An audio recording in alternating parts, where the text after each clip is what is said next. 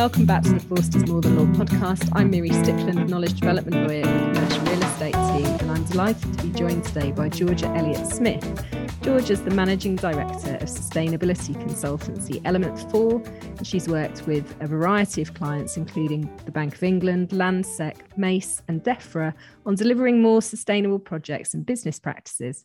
And alongside Georgia is podcast returnee partner Vicky Towers, who heads up the client facing sustainability initiatives within our commercial real estate group. Hello to you both. Hi. Hi, Mary. Nice to see you today.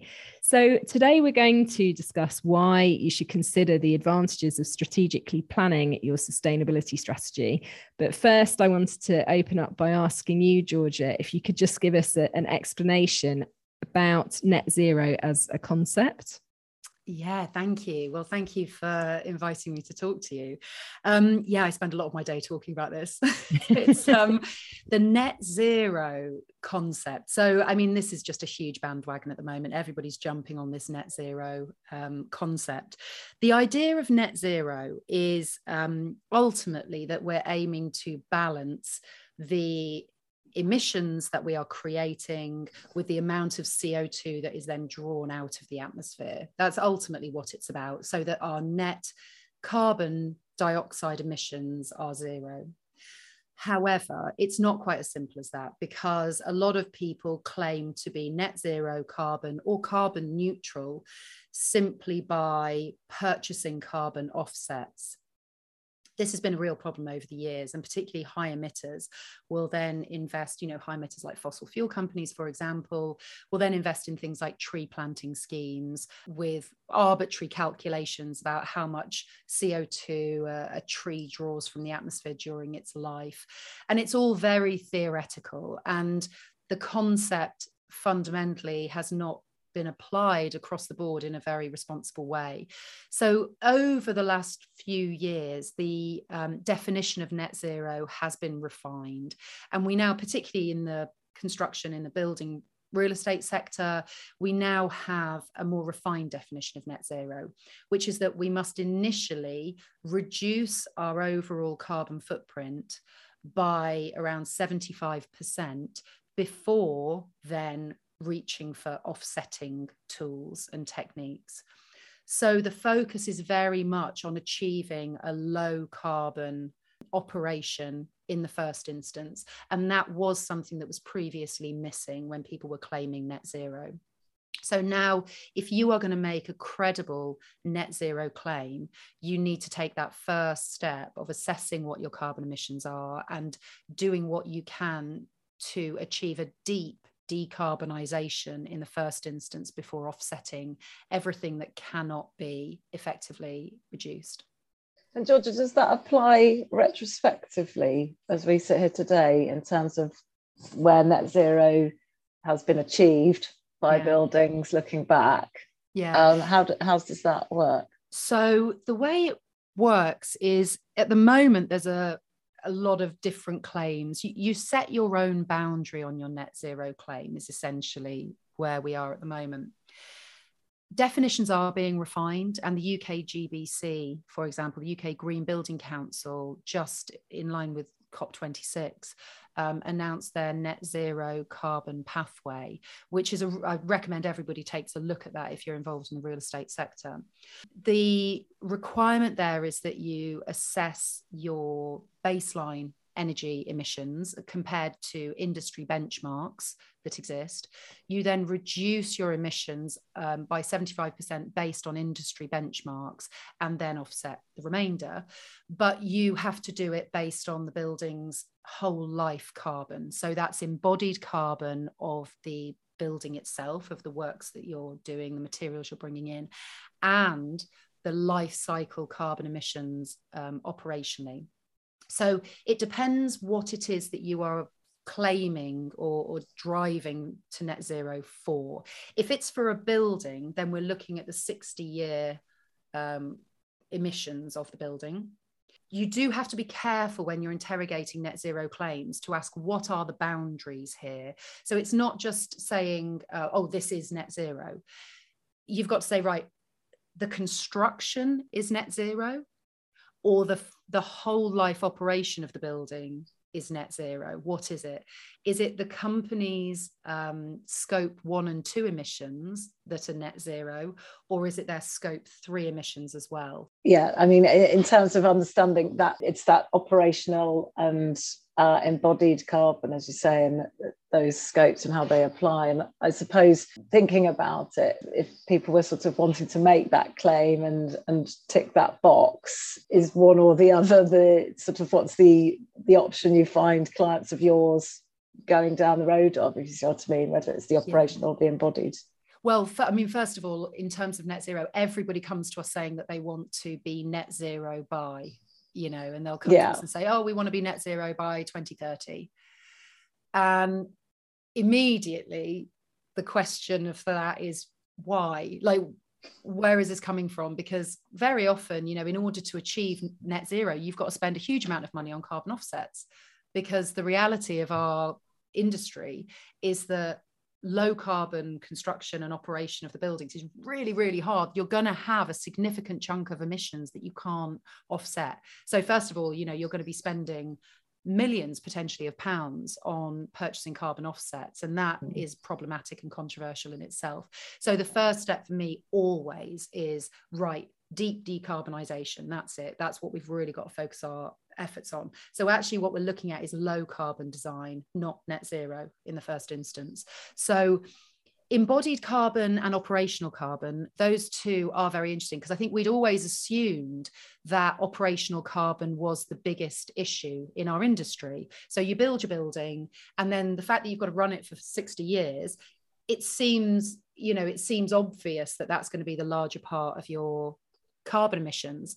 However, when we look at normal commercial buildings, you're on a regular refit cycle, on a refurbishment and fit out cycle, which means actually quite often the cat a stuff is stripped out by the incoming first tenant so mm. immediately even with your first tenancy your embodied carbon emissions can be enormous um, with that that first fit out and then going on from there you know every five to ten years you could be um, refurbishing or you know getting new tenants new tenants yeah exactly yeah. so actually once we start looking at the numbers over that refit cycle you can see embodied carbon becomes massive and can be about 45% in a lot of models I've seen of the overall whole life carbon of a building.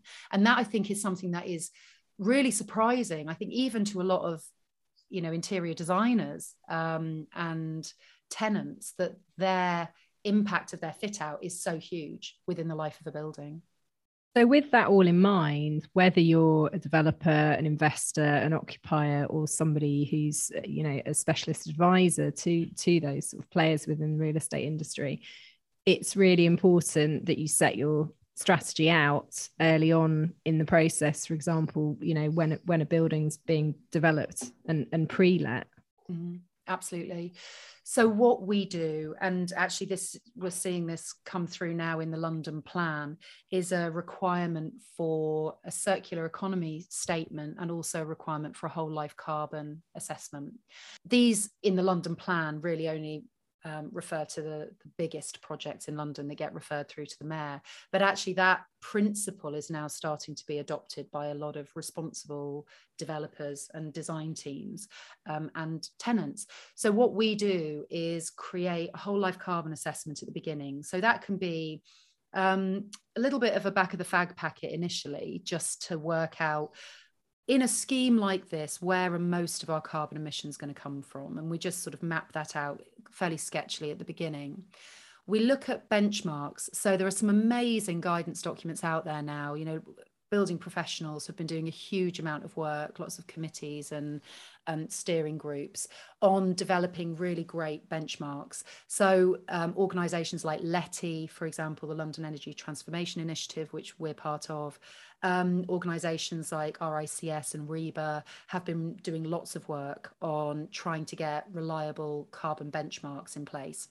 So we then work with the design team, taking that bit sketchy, fairly approximate initial assessment, looking at where the highest impact is, and then starting to refine the design uh, in order to reduce carbon. And that might be things like reusing the structure you know really really straightforward fundamental decisions about does this building need to be demolished or are there elements of it that we can keep and reuse? And can we reuse in situ?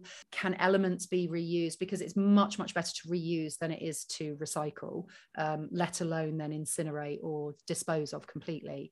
Um, and just trying to drive those really early decisions about the way the building is put together and the components and um, the form of the building. You know are we going to use modern methods of construction? Are we going to use a more of a traditional frame solution?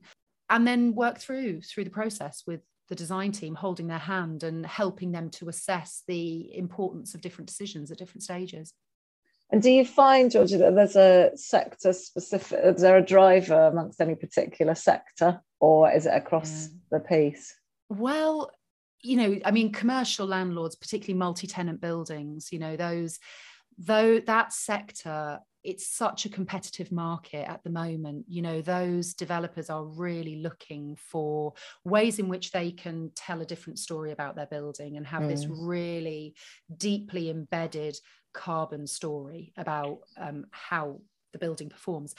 And actually that's that's for helping tenants to achieve their own low carbon ambitions.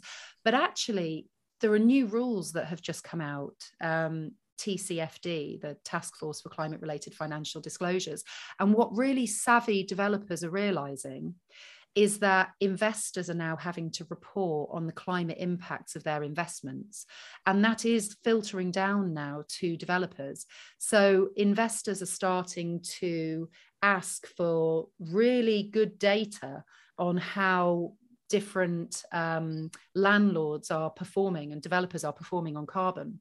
So it's no longer it's no longer enough just to say that you've got an environmental policy and that you care about these issues. You actually have to provide really hard data on whether or not your building is aligned with the Paris Agreement, you know, whether or not you are aligned with industry benchmarks to address carbon emissions. Um, and we're seeing that now filter through. Um, asset managers, developers, design teams, you know, even down through into furniture and FM, which is right. great. And, I love that. And, and just drilling down then on, from the commercial side, I mean, presumably the predominant demand's coming from office space, is it, as opposed to say industrial? So we've had we've had a few conversations with clients in the industrial sector and i think that is a sector that's really ripe for change in a number of ways. I think there's a lot that could be done in the industrial sector on health and well-being of yeah. the workforce who are working under uniquely difficult circumstances so i think there's a lot that we could do with our built environment in that space but also um, you know essentially these industrial units just big tin sheds you know and they they have a lot of opportunity to save on energy and absolutely good things. And so, and if you think about so if you think about yeah. the the space that they take up and the roof space, whether it's for so you know you can the solar paneling you can put on there, all these sorts of measures that you can take to um, address that. And as you say, in terms of the environment that these people are working in, it, it is um, intense, isn't it, in terms of physically and mentally. And lots of tenants are very savvy at making sure they want to attract um, the best employees. Um, you'll find that the competition in the locality, there'll be other um, large sheds. Um, and so it's about that competition and attracting the best, isn't it? So yeah, absolutely. And I think developing a strategy across a portfolio or across an estate is mm. really mm. important. So again, what we've tended to see historically with clients is they'll come to us on a building by building basis. But what we try to urge is not a building by building approach, but more of a portfolio strategy, like a whole organizational strategy, because some buildings you'll be able to do a bit with some you'll be able to do a lot with. And if but if you've got a really great strategic approach to a minimum performance across all of your buildings and then taking key opportunities to advance your understanding and advance your specification on on key um, strategic properties you can then roll that out across the rest of your portfolio but not just doing it on a piecemeal um, in a piecemeal way the best way to invest in sustainability because this is only going in one direction you know it's only going to become stricter and stricter so the best way to spend your money on sustainability is to approach it in a strategic way mm. and to mm. start thinking about what are our key impacts across our portfolio and what are our key opportunities and how are we going to over a timeline a set timeline how are we going to learn those lessons? How are we going to roll it out? And how are we going to get from where we are now to where we need to be in five years time? You know when all of these standards are really going to be biting that are coming through now as a result of all the climate um, net zero government targets and so on. Talking of being strategic um, one of the benchmarking schemes that will be sort of well known within the industry is BREEAM and be interested to sort of hear your thoughts on the different routes to getting to a BREEAM excellent score particularly i suppose in light of you know particulars of an asset so the type of the asset or, or its location. Can you talk a bit about that georgia? So um BREEAM is is now i think relatively straightforward for most design teams. You know they get it. It's a it's a very um, well trodden path to, to get a BREEAM certification. Really, we need on all developments in the UK to be aiming for excellent and outstanding. You know, that is the new um, level of aspiration, really. You know, very good doesn't really cut it anymore as a, a minimum standard. And I think everybody needs to understand as well that BREEAM is simply one certification, and you can actually play the numbers on BREEAM. You know, there's a there are different ways of going about getting these certifications the traditional way is to go through all of the credits pick all the low hanging fruit. So all the easy stuff that you were basically you were going to do anyway pick up those points. And then take a strategic look at you know which is the least expensive route to get to the certification level that you're targeting. We go about it in a different way. So when we are looking at our clients strategic goals across their whole business which might be around aiming to achieve um, better finance, you know, from uh, more aspirational funds, for example, they are going to need to demonstrate a certain level of performance across their portfolio. And so the way that we would use a BREEAM certification is not, like I said before, on that building by building basis where you just cherry pick all the easy stuff and then take the least worst options on all the rest of the credits to, to get your level. What we would do is say, right, strategically across our portfolio, we are trying to demonstrate excellent social value and community engagement because that's a strategic priority for our business. Therefore, we're going to max out all of the opportunities on this scheme to achieve points in BREEAM for community, social value, and so on or it could be to do with water efficiency. You know, we've identified across our business that this is a real problem. So we're going to max out the points for that particular part of BREEAM. And then we're going to work out strategically what the other bits are that we can get around that. So again, it shows you how you can use these certifications in a different way when you look at it strategically across your portfolio, because in that way, you're investing in learning, you're getting practice to the techniques that you need to use across your portfolio to reduce or improve certain issues. Um, and then that can just become standard practice, you know, and, and you can start improving from there. And so I suppose as a follow on from that, you shouldn't assume that a BREEAM excellent rating necessarily means that you're going to get a decent EPC rating no, on your building. Absolutely not. So again, you know, the there are problems with all certifications, and one of the problems with BREEAM is that you don't have to get a particular score um, on energy. You know, this is you can be as aspirational as you want to be in any of the different sections. Now, clearly, as you move through good, very good, excellent, outstanding, you have to start getting more and more points. So you do need to decide where you're going to select those points. But but obviously the, the higher the score, the more likely it is you're doing well on energy.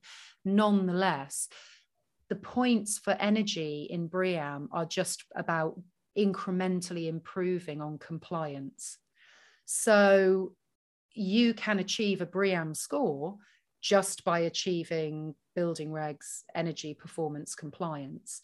You don't have to go beyond that. There's no requirement to. And so if we are looking again with a client who has got a strategic priority to achieve deep decarbonisation, then we're going to start that project on the basis of this has to be a super energy efficient, low carbon property, max out those BREEAM credits, and use sort of sister schemes like NABERS to drive genuine low energy design and good energy performance in operation.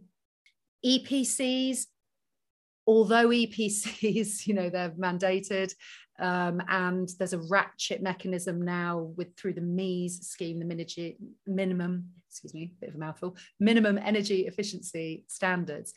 It's ratcheting up so that the EPC certificate has to um, improve over time it is still not an adequate mechanism for measuring energy efficiency. And a BREEAM rating certainly does not reassure that you have a good EPC.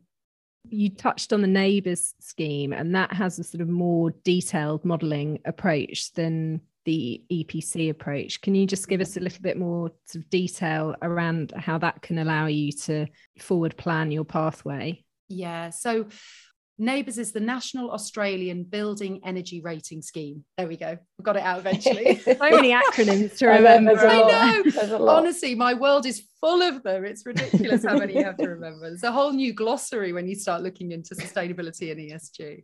So, yeah, NABERS uh, has been a really successful standard that's been used in Australia for, for many years. And it came over to the UK a couple of years ago. It was. Um, released as a formal standard in 2021. What that seeks to do is close the gap between the EPC, which is just a theoretical compliance type of document. Um, it's not accurate when it comes to the actual energy performance of a building. And what we see when we look at the data of actual energy performance in different EPC bands is that you can have an EPC of D on one building and an EPC of A on another, and their energy performance in use is identical. So there are fundamental problems with the way in which an EPC is calculated. One really good example that we come up against with our clients is the fact that at the moment, EPCs um, would be negatively affected by having air source heat pumps, for example, um, electric heating sources, uh, whereas a new gas boiler would be looked at favorably by an EPC. Now, clearly that's complete nonsense, but it just shows some of the fundamental flaws in the calculations. NABERS is a two phase certification. So the first phase is that at design stage, your um, designers must use a more dynamic energy modeling package. So they take into account many more factors of the building. So there are fewer assumptions about how the building will be used and there's much more accurate data is put in so you will put in actual data about the hours of operation you'll put in data about uh, the type of plant that you're using um, things like small power or data servers will be included where they're not included in the calculations for an EPC. So you can see that that, that NABERS model is much more accurate. That at that stage, at design stage, you set your intention for energy efficiency, you do your accurate energy modeling, and you design a building that's intended to perform in a certain way. That's called design for performance stage. Then your building um, is commissioned, it goes into operation. For 12 months, you then have to monitor the energy performance of the building and you fine tune it and you look and see whether or not it's meeting the design intent. After 12 months, if it is meeting design intent, you can then get your full certification to NABERS, which demonstrates that in practice, the building is operating in the way in which it was designed. So it's really fundamentally different from an EPC, much more reliable, much better design process, and more accountable as well. So, you know, future tenants will be able to see that they are being um, sold a building that genuinely performs in the way that it's intended to. Do you think the end of the EPC will see that? Yes. Soon. Yeah. I'm absolutely sure that EPCs are on the way out many years ago. It was like 1990, I think Econ 19 came out. And that's how long we've known that EPCs are just nonsense they're fairy tales you know and and there've been measures since then to try and improve the scheme but they just it's a fundamentally broken so i was going to say that does the this infrastructure of it doesn't quite work does it yeah so i think it's it's one of those things that the NABERS scheme has been brought out as a voluntary certification but what we can see is that BEIS the um, department government department BEIS is paying very close attention to this scheme and it is very much aligned with the direction that government is taking in terms of achieving um, decarbonisation of buildings, very hard to decarbonise sector. Um, and I think in time that the NABERS scheme will become mandatory uh, and actually will will replace EPCs. But you know, we just need to see how in practice it, it takes off. Absolutely. I think that's quite exciting though, isn't it, really? You're more at the coalface of it, but when you research into how well it's worked in Australia, it's there's some fantastic examples in terms of the buildings it's applied to and and the quality and as you say the longevity of that quality and it's move it's always changing isn't it with modern practices uh, and that's what makes it i think a really exciting prospect yeah. over here it's great it, it, it's worked brilliantly well in australia mm. you know it has massively reduced the energy consumption of their buildings yeah. um, and it also you know it helps upskill our design teams to understand more about the way in which our buildings work and where the sources of, of energy um, wastage yeah, are coming from. exactly. So we've touched briefly earlier on um, around whole life carbon assessments um, which are coming in as part of the london plan. Mm-hmm. do you, and you've sort of mentioned that you think sort of savvy um, developers are starting to take that idea on board as well. Do you see that starting to spread across the country into other local authorities as well, or has it indeed started to to, to spread already? Yeah, we've seen um, planning applications that we're supporting at the moment that are looking for whole life carbon assessments, and and it's a really great way actually, and, and a relatively straightforward way for developers and applicants to demonstrate. Um, you know positive intent and um, positive contribution to the councils ambitions. I mean, most councils in the UK now have a climate emergency declaration. Um, and even if their current planning um, rules don't require whole life carbon assessment, it's a great way of communicating with the local authority that this is a responsible development. So we're working on a couple of schemes at the moment where we're delivering whole life carbon assessments at planning stage um, and circular economy statements as well, which um, is part of the London plan, but it's actually being required by local authorities. And are there other sort of roles that you think the local authorities can play in decarbonising the, the real estate sector and realising this path towards net zero? Yeah, well, I, I do think that some of these new tools like design for performance and dynamic energy modeling, TM54, TM59, these are CIBSE guidelines um, for this uh, more effective energy modeling of buildings to, to demonstrate that you're actually uh, designing for performance, not just for compliance. They're really great ways of uh, local authorities being able to change the process of design of the buildings um, to ensure better eventual performance and also greater transparency uh, of buildings. I think as well, you know, local authorities have shied away from renewables um, requirements as well, and it's, it has been a shame. It's been a real failing of central government, I think, personally, um, that they did away with things like the feed-in tariff, which almost overnight, you know, about ten years ago, meant that in my local area, you know, loads of people took their money out of savings accounts and stuck it onto uh, solar panels on their roofs, you know, because they were going to get a great free energy after a yeah. few years. Unfortunately, that was withdrawn and, and overnight again saw drying up of the renewable sector in the UK. I think there are really great ways that local authorities could um, be effective in that, requiring more renewables on their developments. Yeah. Thank you. And so I suppose just to sort of wrap things up, how do you want to sort of conclude? Would you say, you know, it's super important to to set your strategy out and make sure that you're engaging with the right people as early on as possible? Yeah. Well, I would say that because I'm a sustainability consultant, of course.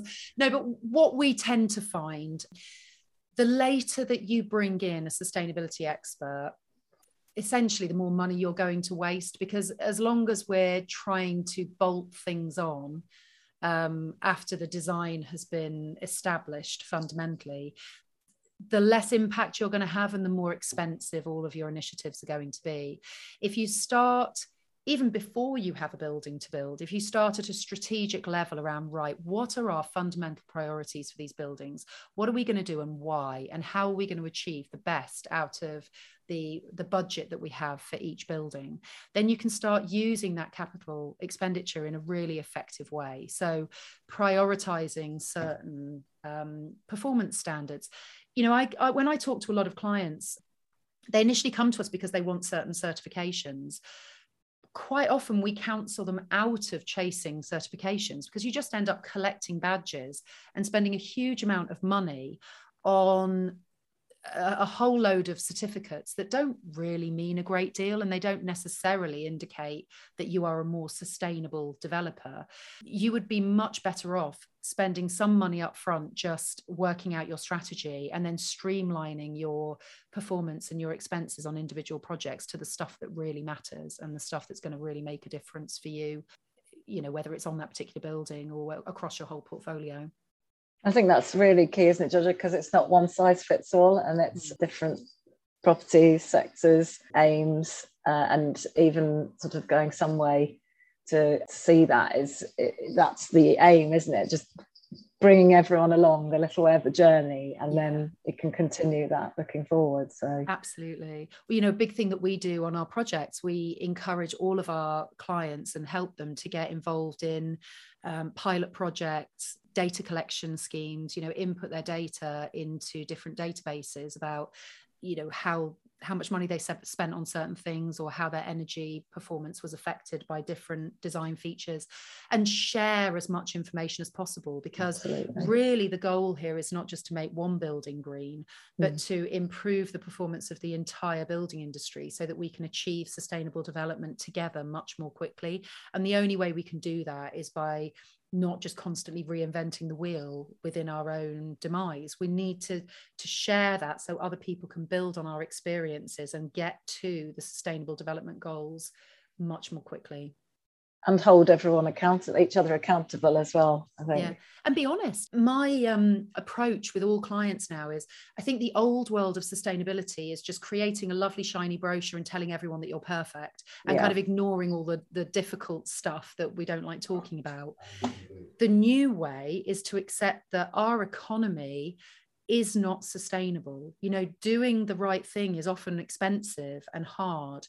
And so we need to be honest about the journey, honest about the things that we can influence today, the stuff that we aspire to change going forwards, and how we're going about doing that. We can't get there if we keep telling the world that we're perfect.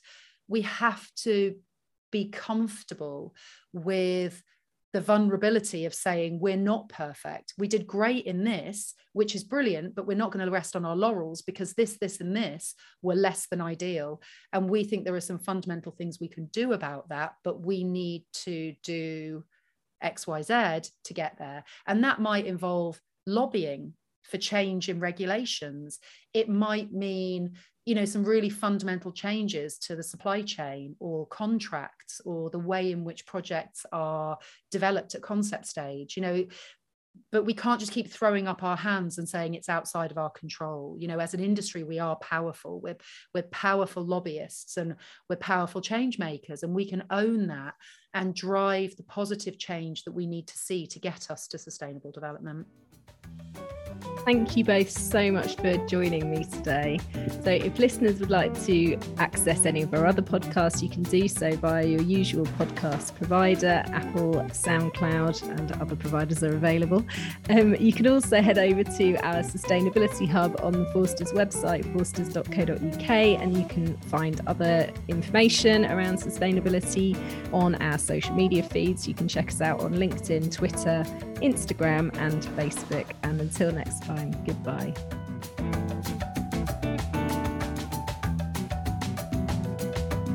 The Forsters More Than Law podcast is for general information only and should not be considered to be professional advice. Forsters LLP accepts no liability or responsibility for any direct or consequential loss arising from the use of, reliance on, or reference to this podcast. Forsters LLP makes no warranty or representation as to the accuracy of the information contained in this podcast. The More Than Law podcast and all copyright in it is the property of Forsters LLP and it should not be used, reproduced, or quoted, whether in whole or part, without Forsters LLP's prior written consent.